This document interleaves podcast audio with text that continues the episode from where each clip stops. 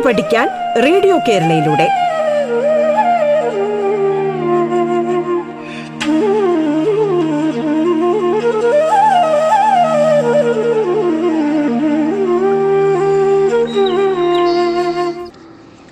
നമസ്കാരം. സംസ്ഥാന സർക്കാരിന്റെ ഓൺലൈൻ റേഡിയോ സംരംഭമായ റേഡിയോ കേരളയുടെ പാഠം എന്ന പരിപാടിയിലേക്ക് നിങ്ങൾക്കേവർക്കും സ്വാഗതം. ഞാൻ നിങ്ങൾക്കൊപ്പം Ajimon N. Thiruvananthapuram Pattom Saint Mary's higher secondary സ്കൂളിലെ ഹൈസ്കൂൾ വിഭാഗം മലയാളം അധ്യാപകനാണ്. ഏറ്റവും പ്രിയപ്പെട്ട വിദ്യാർത്ഥി വിദ്യാർത്ഥിനികളെ ഏവർക്കും ശുഭദിന ആശംസകൾ നേരുന്നു. ഇന്ന് നമ്മൾ പഠിക്കാൻ പോകുന്നത് എട്ടാം ക്ലാസ്സിലെ കേരള പാഠാവലി മലയാളം ഫസ്റ്റിലെ നാലാമത്തെ യൂണിറ്റായ രണ്ടാം ഭാഗത്തിലെ നാലാമത്തെ യൂണിറ്റായ മാനവികതയുടെ മഹാഗാഥകൾ എന്ന് പറയുന്ന യൂണിറ്റിലെ ആദ്യ പാഠമായ മാനവികതയുടെ മഹാതീർത്ഥം എന്ന ചാപ്റ്ററാണ് നമ്മളിന്ന് കാണാൻ പോകുന്നത്. മാനവികതയുടെ തീർത്ഥം. ഏറ്റവും പ്രിയപ്പെട്ട വിദ്യാർത്ഥികളെ നമ്മൾ ഈ കൃതി പഠിക്കുമ്പോൾ ഇത് എഴുതിയത് മലയാളത്തിലെ സുപ്രസിദ്ധ എഴുത്തുകാരനും ആധുനിക ഗദ്യസാഹിത്യത്തിൽ വ്യത്യസ്തമായ രചന ശൈലിക്ക് ഉടമയുമായ വൈശാഖൻ എന്ന എഴുത്തുകാരന്റെ കൃതിയാണ് പഠിക്കുന്നത്. ആയിരത്തി തൊള്ളായിരത്തി നാൽപ്പത് ജൂണിൽ എറണാകുളം ജില്ലയിലെ മൂവാറ്റുപുഴ കണ്ടച്ചാവടിയിൽ അദ്ദേഹം ജനിച്ചു. യഥാർത്ഥ പേര് എം കെ ഗോപിനാഥൻ നായർ എന്നായിരുന്നു. കഥാകൃത്ത് നോവലിസ്റ്റ് തുടങ്ങിയ മേഖലകളിലൂടെ കടന്നു പോകുന്ന അവസരത്തിൽ അദ്ദേഹം റെയിൽവേ സ്റ്റേഷൻ മാസ്റ്ററായി ജോലി ചെയ്യവേ സ്വയം വിരമിച്ചു. റെയിൽവേ സ്റ്റേഷൻ കാലത്ത് റെയിൽവേ ജീവനകാലത്ത് അദ്ദേഹത്തിന്റെ അനുഭവങ്ങളാണ് പലപ്പോഴും മികച്ച സാഹിത്യ കൃതികളായി പുറത്തു വന്നിട്ടുള്ളത്.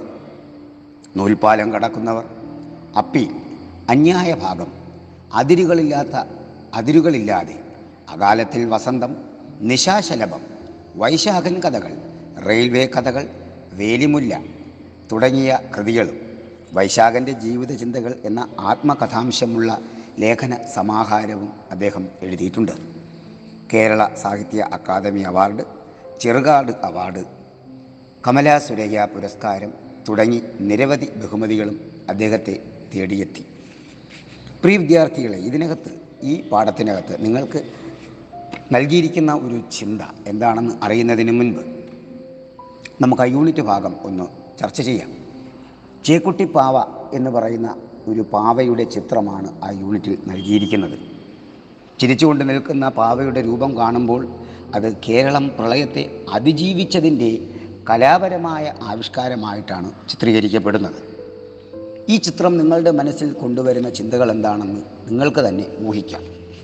രണ്ട് വർഷത്തിന് മുൻപ് രണ്ടായിരത്തി പതിനെട്ട് ഓഗസ്റ്റ് ഒരുപക്ഷെ കേരളം നടുങ്ങിയ ഒരു വലിയ ദുരന്തത്തിന് നമ്മുടെ തലമുറ സാക്ഷ്യം വഹിച്ചതാണ്.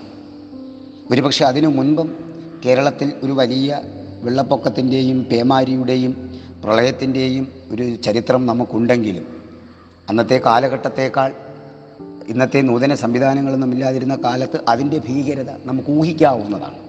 എന്നാൽ രണ്ടായിരത്തി പതിനെട്ടിൽ ഇത്രയും സുരക്ഷാ സംവിധാനങ്ങൾ ഉണ്ടായിട്ടും ഉണ്ടായിട്ടുള്ള ദുരന്തത്തെക്കുറിച്ച് ഓർക്കുമ്പോൾ നാം ഒന്ന് അന്താളിക്കുമെങ്കിലും മനുഷ്യന്റെ അല്ലെങ്കിൽ മലയാളിയുടെ കേരളീയന്റെ അതിജീവനത്തിന്റെ വിജയഗാഥയും ഉൾക്കരുത്തിന്റെ പോരാട്ട വീര്യവും ഒക്കെ നമുക്ക് ഈ പ്രളയകാലത്ത് കാണാൻ കഴിയുന്നുണ്ട്. അപ്പം ഞാനും നിങ്ങളുമൊക്കെ പേടിയോടുകൂടി ഓർക്കുന്നത് ആ ഓഗസ്റ്റ് മാസം നമുക്കറിയാം നമ്മുടെ ആ സമയത്തായിരുന്നു നമ്മുടെ ഓണം. ഓഗസ്റ്റ് പതിനാലിനെങ്ങാണ്ട് ആരംഭിച്ച ആ വെള്ളം കാരണം വെള്ളപ്പൊക്കം കാരണം ഓഗസ്റ്റ് പതിനഞ്ച് പോലും ആഗസ്റ്റ് പതിനഞ്ച് സ്വാതന്ത്ര്യദിനം പോലും താൽക്കാലികമായി ആഘോഷിക്കപ്പെട്ടു. തുടർന്നങ്ങോട്ട് ഏറെ ഒരു മാസത്തോളം ഞാനും നിങ്ങളുമൊക്കെ ഓണാവധി കേവലം ഭീതിയോടുകൂടിയും അങ്ങേയറ്റം അന്താളിപ്പോടും ഞെട്ടലോടും കൂടിയാണ് ഓർത്തത്. പല ആളുകളും പല കുടുംബങ്ങളും അവരുടെ ഓണം ദുരിതാശ്വാസ ക്യാമ്പുകളിലും താൽക്കാലികമായി നിർമ്മിക്കപ്പെട്ട മറ്റ് സംവിധാനങ്ങളിലുമൊക്കെ ആഘോഷിക്കേണ്ടതായി വന്നു. സ്വന്തം വീട് നഷ്ടപ്പെട്ടവർ വളരെ കുറച്ചാണെങ്കിലും കുടുംബനാഥന്മാരും കുടുംബനാഥകളും കുഞ്ഞുങ്ങളും ഉറ്റവരും ഉടയവരും നഷ്ടപ്പെട്ട് ആലംബഹീനരായിട്ടുള്ള ആളുകൾ ഒക്കെ നമ്മുടെ ആ പ്രളയത്തിന്റെ ഒരു ചിത്രമാണെന്ന് നാം ഓർക്കുക. പക്ഷേ ഈ ഞെട്ടിക്കുന്ന അല്ലെങ്കിൽ വേദനിപ്പിക്കുന്ന ഈ ചിത്രങ്ങൾക്കിടയിലും നമ്മുടെ പോരാട്ട വീര്യവും അതിജീവനവും എത്രത്തോളം വലുതാണെന്ന് ഈ ദുരന്തം നമുക്ക് കാട്ടിത്തരുന്നു. മാത്രമല്ല ജാതിയുടെയും മതത്തിന്റെയും വർണത്തിന്റെയും വർഗത്തിന്റെയും പേരിൽ പല സ്ഥാപനങ്ങളിലും പല സ്ഥലങ്ങളിലും പല വേദികളിലും അവകാശവും അംഗീകാരവും നിഷേധിക്കപ്പെടുമ്പോഴും ഒരു ദുരന്തം വന്നാൽ ഒരു പ്രളയം വന്നാൽ അല്ലെങ്കിൽ തൽഫലമായിട്ടുള്ള എന്തെങ്കിലും ഒരു ഭീതിജനകമായ അവസ്ഥ വന്നാൽ മലയാളി എന്നും ഒറ്റക്കെട്ടാണെന്നുള്ള വലിയ ഉൾക്കാഴ്ചയും ഈ ദുരന്തങ്ങൾ നമുക്ക് പ്രദാനം ചെയ്തിട്ടുണ്ട്. അപ്പോൾ ഇനി നമ്മൾ പാഠത്തിലേക്ക് കടക്കുകയാണ്. മാനവികതയുടെ തീർത്ഥം. പ്രിയ കുഞ്ഞുങ്ങളെ മാനവികത എന്ന് പറഞ്ഞാൽ മനുഷ്യത്വം ഹ്യൂമനിസം. എന്താണ് ഈ മനുഷ്യത്വത്തിന്റെ ഒരു തീർത്ഥം? ശുദ്ധമായ ജലം ദൈവത്തിന്റെ ഫലം എന്താണെന്ന് നമ്മൾ കാണാൻ പോകുന്നു. എല്ലാവരും പാഠപുസ്തകത്തിലേക്ക് നോക്കുക. രണ്ടായിരത്തി പതിനെട്ട് ഓഗസ്റ്റിൽ പ്രളയം ഉണ്ടായ പ്രളയം കേരളത്തിന്റെ ഓർമ്മയിൽ ഒരു പേടിസ്വപ്നമായി അവശേഷിക്കും.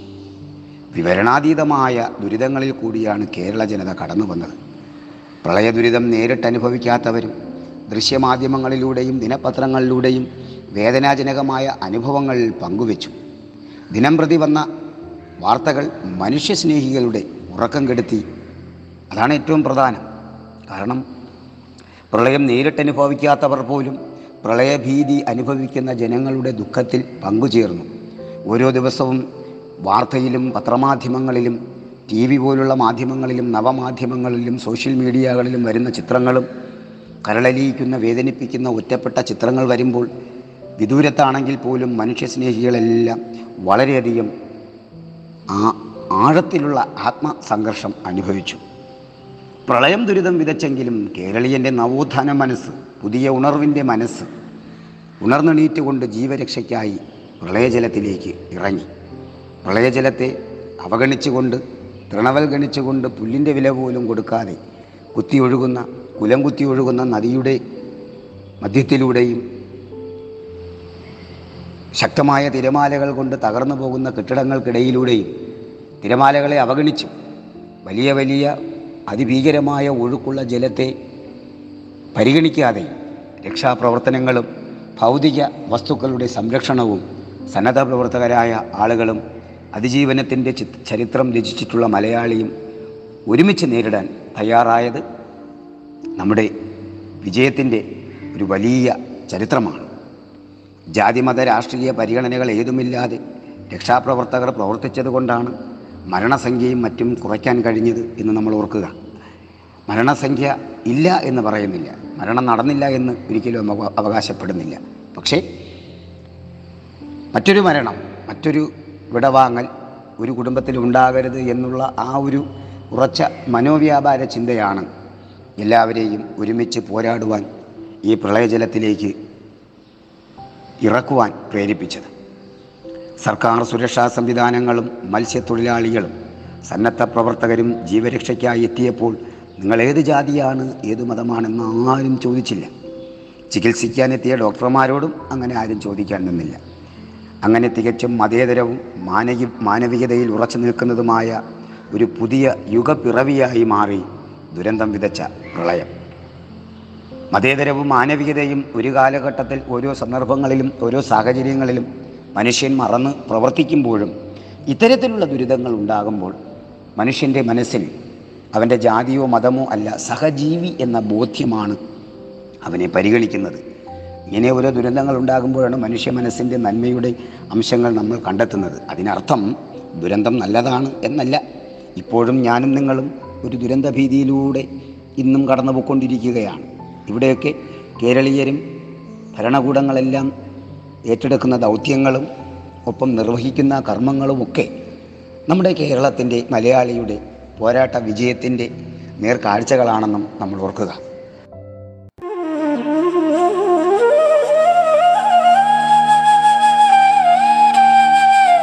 പാഠം കേട്ടു പഠിക്കാൻ റേഡിയോ കേരളയിലൂടെ. പാഠത്തിൽ ഇനി ഇടവേള.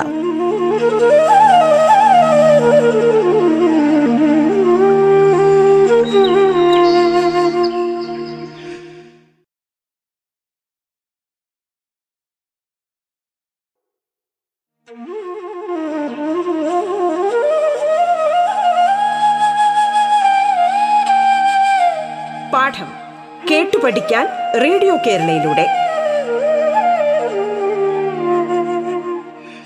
കേൾക്കാം പാഠം.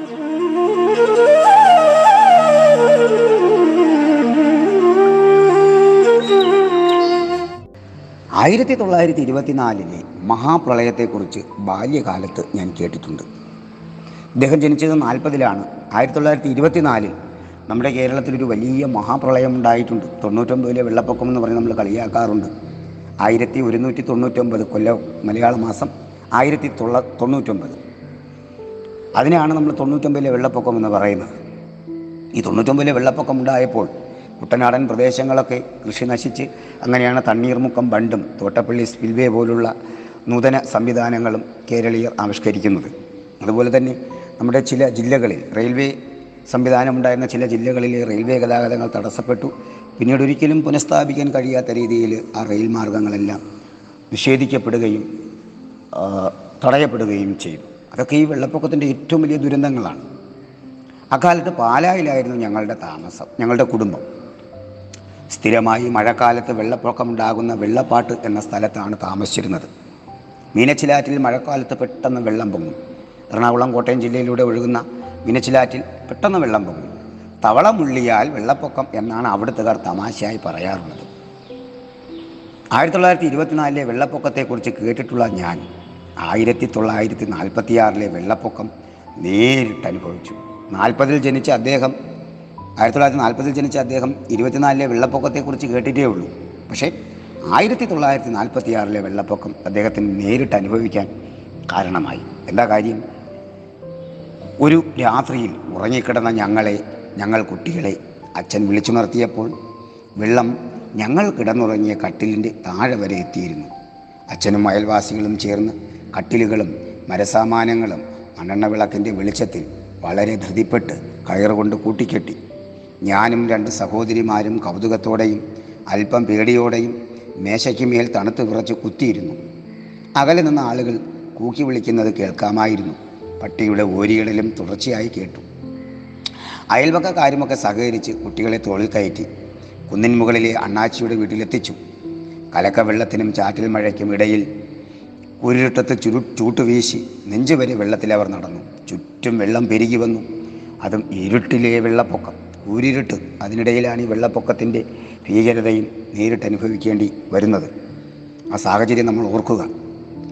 അണ്ണാച്ചിയുടെ വീട്ടിൽ നാലഞ്ച് കുടുംബക്കാർ അഭയം തേടിയെത്തി. അതിൽ ഹിന്ദുക്കളും ക്രിസ്ത്യാനികളും മുസ്ലിങ്ങളും ഉണ്ടായിരുന്നു. അണ്ണാച്ചി എന്ന് പറയുമ്പോൾ ആ മലയാളിയുമല്ല ഒരു തമിഴ്. അദ്ദേഹത്തിന്റെ വീട്ടിലാണ് എല്ലാവരും അഭയം തേടിയത്. എല്ലാം മറന്ന് ജാതിയും മതവും ദേശവും എല്ലാം മറന്ന് എല്ലാവരും ഒരു അന്യഭാഷക്കാരന്റെ അന്യ സംസ്ഥാനക്കാരന്റെ വീട്ടിൽ അഭയം തേടുന്നു. ക്രിസ്ത്യാനികളും മുസ്ലിങ്ങളും ഒക്കെ ഉണ്ടായിരുന്നു ആ കുടുംബങ്ങളിൽ. അണ്ണാച്ചിയുടെ വീട്ടിൽ പലയിടത്തായി അടുപ്പുകൾ കൂട്ടി എല്ലാവരും പാചകം ചെയ്തു. പല വീടുകളിൽ പല ജാതിക്കാരായ കുട്ടികൾ വരാന്തയിൽ ഒരുമിച്ച് പുതച്ചു കിടന്നു. യക്ഷികഥകൾ പറഞ്ഞു പേടിച്ചു വിറച്ചു. സ്ത്രീകൾ മണ്ണെണ്ണ വിളക്കിന് ചുറ്റും കൂടിയിരുന്ന് വെള്ളപ്പൊക്കത്തെക്കുറിച്ച് സംസാരിച്ചു.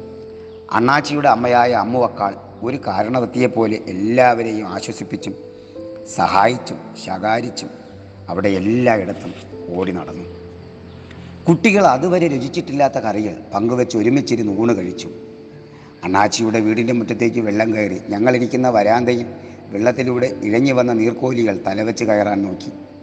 അകലെ ഞങ്ങളുടെ വീടിന്റെ മേൽക്കൂര മാത്രം വെള്ളത്തിന് മുകളിൽ കണ്ടു.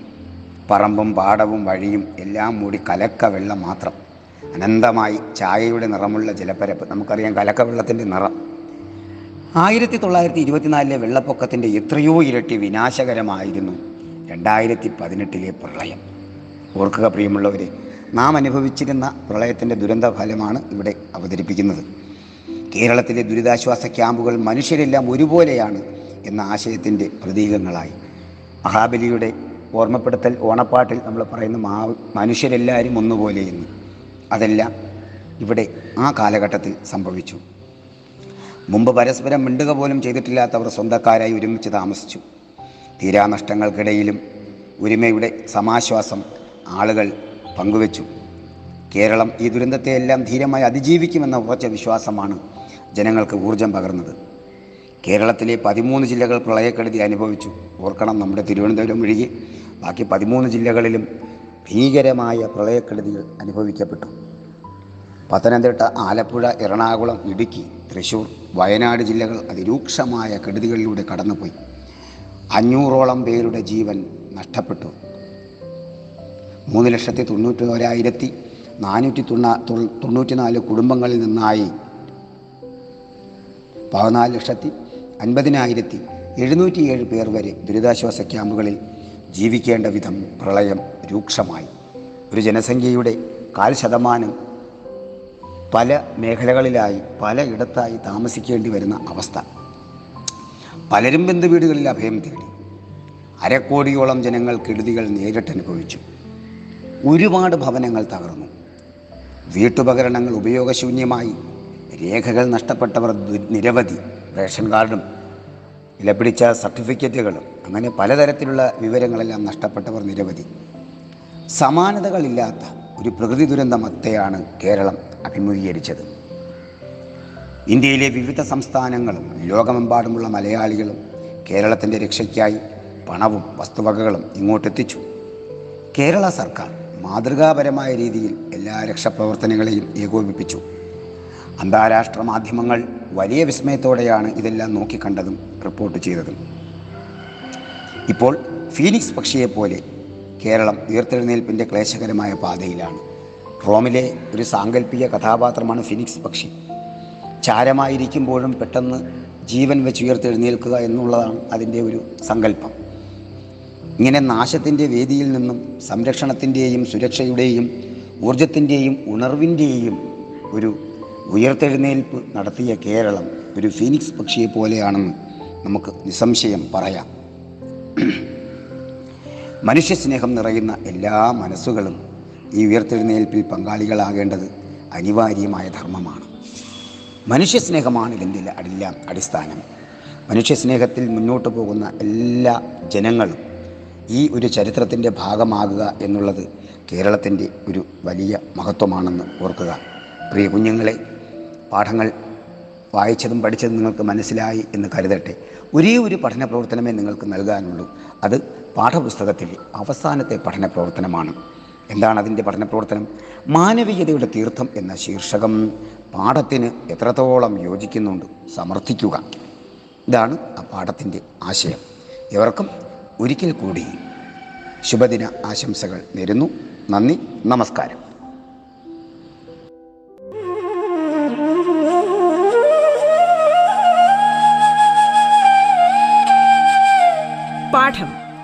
പഠിക്കാൻ റേഡിയോ കേരളയിലൂടെ. പാഠത്തിന്റെ ഇന്നത്തെ അധ്യായം പൂർണമാകുന്നു. ഇനി അടുത്ത ദിവസം കേൾക്കാം. നമസ്കാരം.